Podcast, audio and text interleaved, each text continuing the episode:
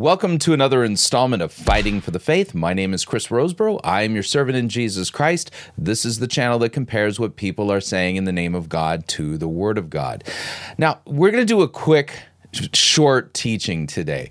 Uh, and I've noted that I've received several emails uh, regarding uh, the video that we recently did about bold prayers and me pointing out that uh, Christ taught us to pray what is now known as the Lord's Prayer Our Father who art in heaven, hallowed be thy name. And I've been receiving questions from people asking whether or not we as Christians can pray the Lord's Prayer or if that's vain repetition? And this is a question that I have received many times over the long course of the time that we've been doing Fighting for the Faith. So I thought I would do a quick video on why it is we can actually pray the real words of the Lord's Prayer and it's not vain repetition. And so let's do this. Let's uh, whirl up the desktop and uh, we are going to open up our Bible program. And we're going to note something here, and that is is that if you have a Christian brother or sister, or maybe this is you I'm talking about, uh, and you've been taught and you believe that praying the Lord's Prayer verbatim is vain repetition, you've been taught wrong. And I will commend you on this account, and that is is that you are striving to obey the teachings of Christ while not actually paying attention to the context in which Christ gave the command against vain repetition repetitions. In fact, the context will make it very clear that Christ is not saying that the Lord's Prayer is vain repetition. It's in fact, it's the counter to the concept of vain repetition. And then I'll show you a, good little resource uh, for learning, you know, kind of, you know, when we're praying the Lord's Prayer, how are we to think of the different petitions that are in the Lord's Prayer and uh, as we're praying through them, because you can pray the Lord's Prayer straight through, or you can pray the Lord's Prayer and kind of pause and reflect on what it is that you're praying in these things and and even expand it out. You could use it as an outline. There's there's all different ways in which you can use the Lord's prayer, but actually praying it verbatim, word for word, totally okay. So, and I'll show you that from scripture. So, uh, we are going to take a look at the Gospel of Matthew, chapter six. This is the uh, the Lord's prayer in its context from the Sermon on the Mount there's a second place in the in, in the gospels where christ teaches the lord's prayer and that is in let's see i want to say here luke 11 luke 11 uh, verses uh, you know so what 2 through 4 and uh, we'll take a look at that as well. But for right now let's start in the context and we'll we'll take a look at what it what it means to uh, pray in vain repetition and how the lord's prayer is not that. So jesus says in the sermon on the mount when you pray you must not be like the hypocrites. They love to stand in the synagogues and at the street corners so that they may be seen by others. He's referring to like the people like the Pharisees.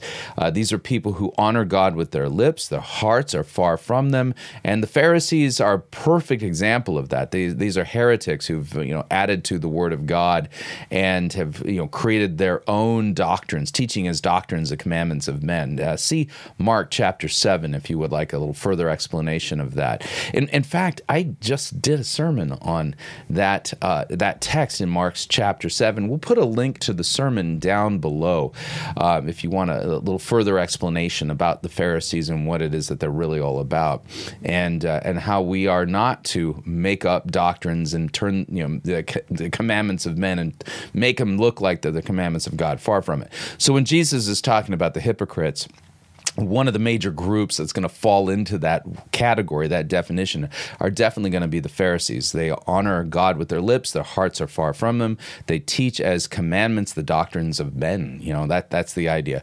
So Jesus said, "Truly I say to you, they have received their reward." So the people who pray in order to be seen, look how holy I am. Yeah, they've received their reward. That's what they wanted. So when you pray, then go into your room, shut the door, pray to your Father who is in secret, and your Father who sees in secret will reward you. And when you pray, do not heap up empty phrases as the Gentiles do, for they think that they will be heard for their many words.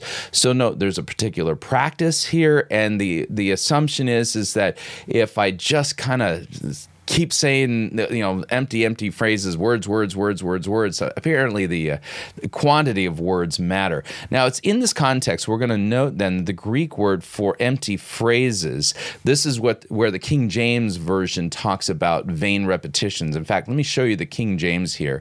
Uh, uh, the king james says when ye pray use not vain repetitions as the heathen do for they think that they shall be heard for their for uh, for their much speaking well, okay, all right. So the ESV and other modern translations say do not heap up empty phrases.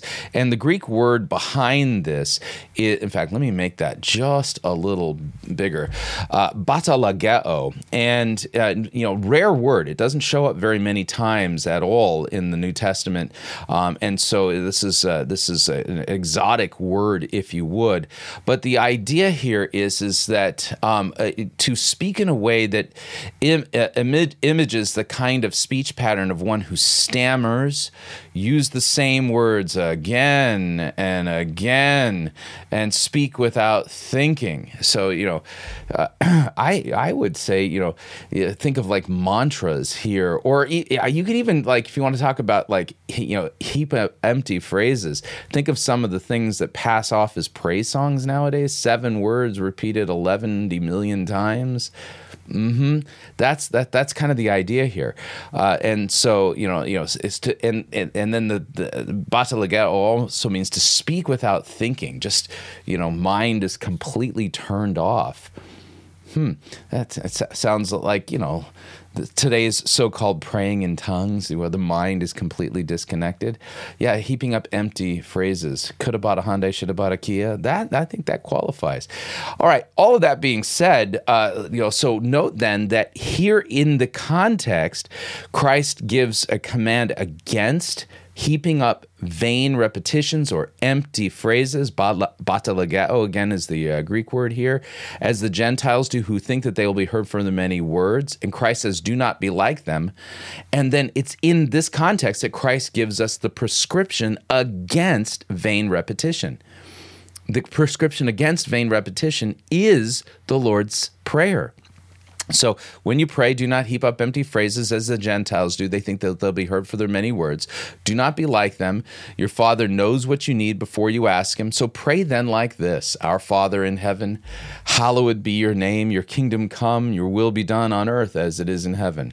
Give us this day our daily bread. Forgive us our debts or our trespasses as we have forgiven our debtors. Lead us not into temptation, but deliver us from evil.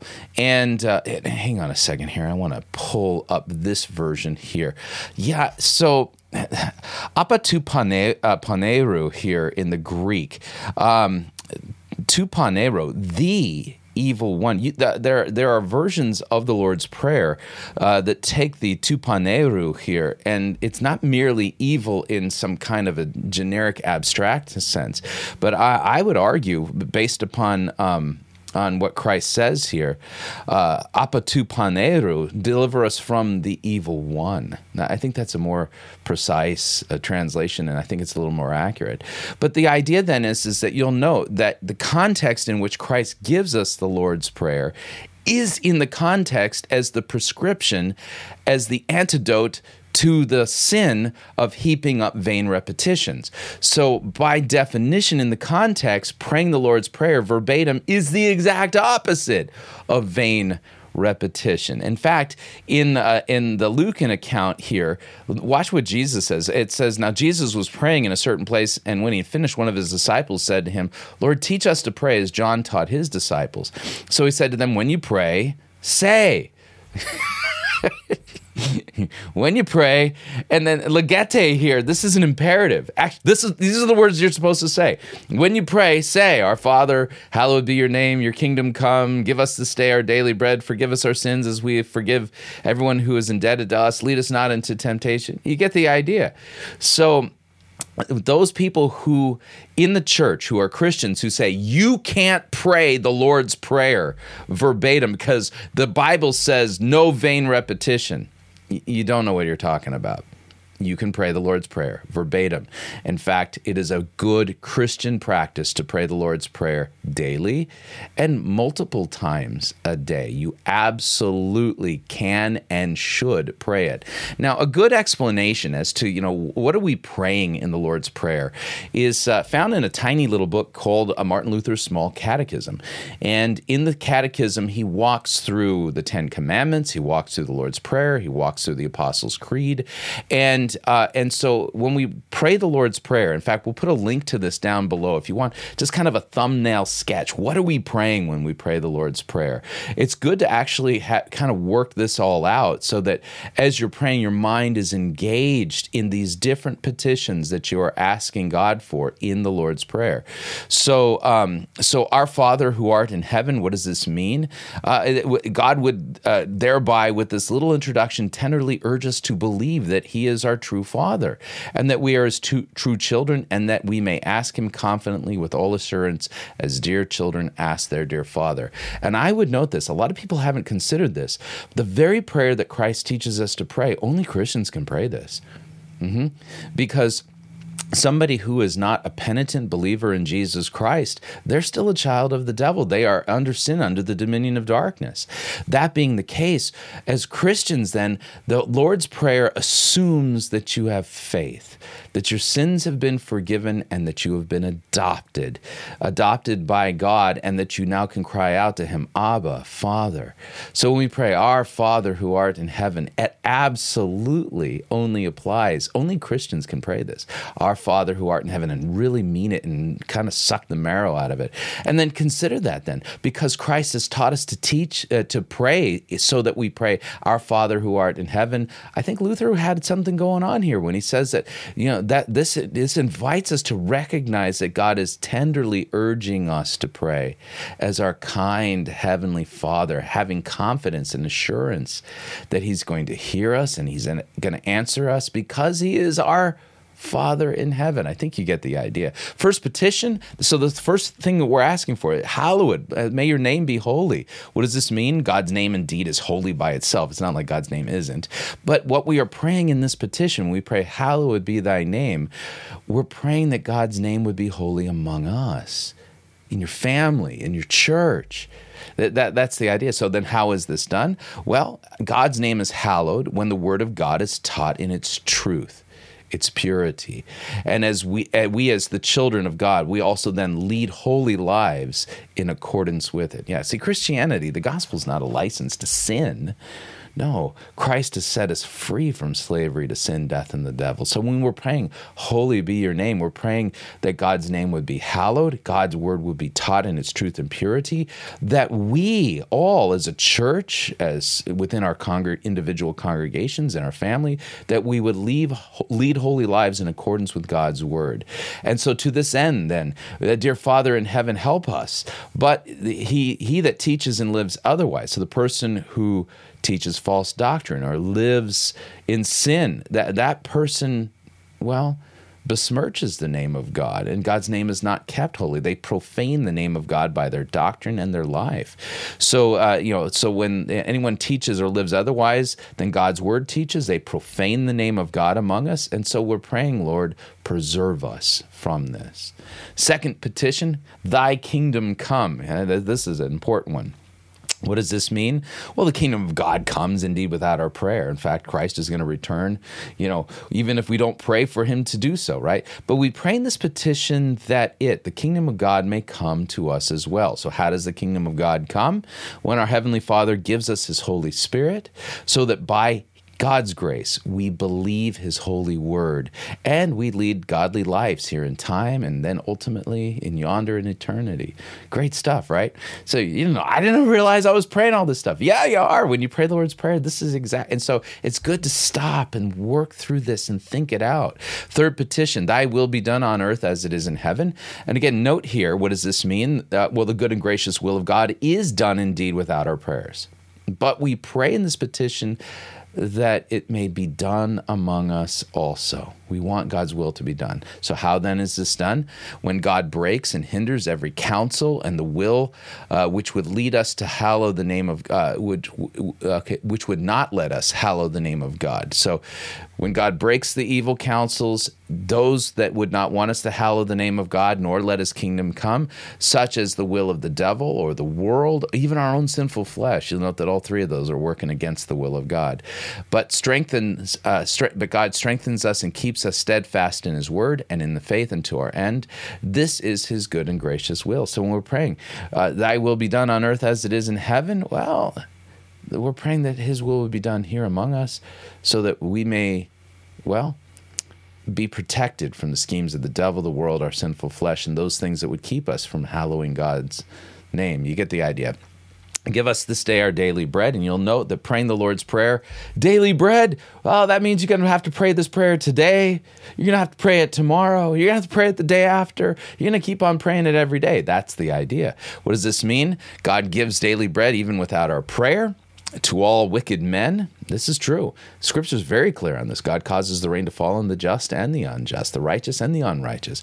But we pray in this petition that God would lead us to know this and that we would receive our daily bread then with thanksgiving. Mm-hmm. So, what is meant by daily bread? And you'll note that here, here, big, expansive answer on this. Everything that belongs to the support and the wants of your body, such as meat, drink, clothing, shoes, house, home, field, cattle, money, goods, pious spouse, pious children, pious servants, pious and faithful magistrates, good government, good weather, peace, health, discipline, honor, good friends, faithful neighbors, and the like.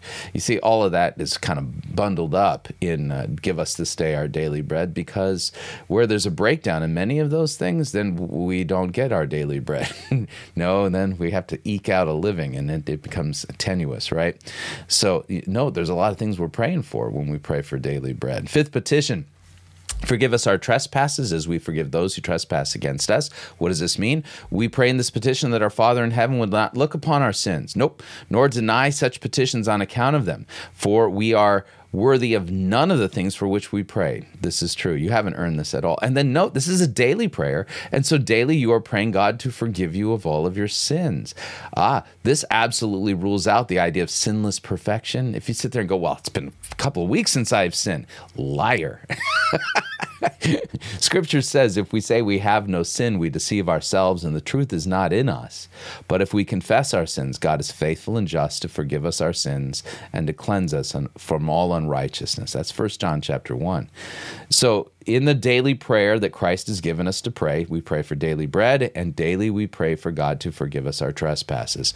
So we note then that we are unworthy even today, especially today, unworthy of the things that we're even asking God for. Uh, so, you know, the idea then is is that we are we are worthy of none of the things for which we pray. Neither have we deserved them, but we ask that God would grant all of us by grace, for we daily sin much and indeed deserve nothing but God's punishment. So we uh, we verily on our part also heartily forgive and also readily do good to those who sin against us. Ah, you'll note that this teaches us to stay humble and to be forgiving towards others because God is forgiving us, right? Lead us not into temptation. What does this mean? God indeed tempts no one. No one, God doesn't tempt anyone. We pray in this petition that God then would guard and keep us so that the devil, the world, and our flesh may not deceive us, nor seduce us into misbelief, despair, and other great shame and vice. And though we be assailed by them, that still we may finally overcome and gain the victory. Mm, lead us not into temptation. Very important prayer for Christians. In fact, you're presumptuous if you don't pray this way. You, you just left yourself open for the temptations and the attack of the devil of the world, your flesh. And then note the last one deliver us from evil. What does this mean? We pray in this petition as a summary that our Father in heaven would deliver us from all manner of evil, of body, soul, property, honor, and at last, when our last hour shall come, grant us a blessed end and graciously take us from this vale of tears to Himself. And Amen. What does this mean? That I should be certain that these petitions are acceptable to our Father and heard, for He Himself has commanded us to pray and has promised that He will hear us. Amen. Amen. That is, yea, yea. It shall be so. So that I just wanted to throw that in there because uh, there's so much misunderstanding among uh, among Christians today about the Lord's Prayer, and yet Christians have been praying this prayer daily, the entire history of the church, verbatim. You should be too, and you should not let anyone convince you that it's vain repetition to pray this prayer. Instead, pray this prayer and engage it. You can use it as a verbatim prayer, as a model prayer, as a prayer that you can blow and expand everything out in these things. Absolutely. But the idea here is, is that it is not vain repetition, it is the exact opposite of it. And the context that Jesus gives the Lord's Prayer in Matthew 6 proves it. So if anyone says to you, you you can't be praying the Lord's prayer word for word like that, that's vain repetition show them this video or take them to Matthew 6 yourself and show them no no no no no no no. I, I it's good that you don't want to disobey the Lord but you're wrong when you say that praying the Lord's prayer is vain repetition. It's far from that. So hopefully you found this helpful. If so all the information on how you can share the video is down below in the description. And until next time may God richly bless you in the grace and mercy won by Jesus Christ and his vicarious death on the cross for all of your sins. Amen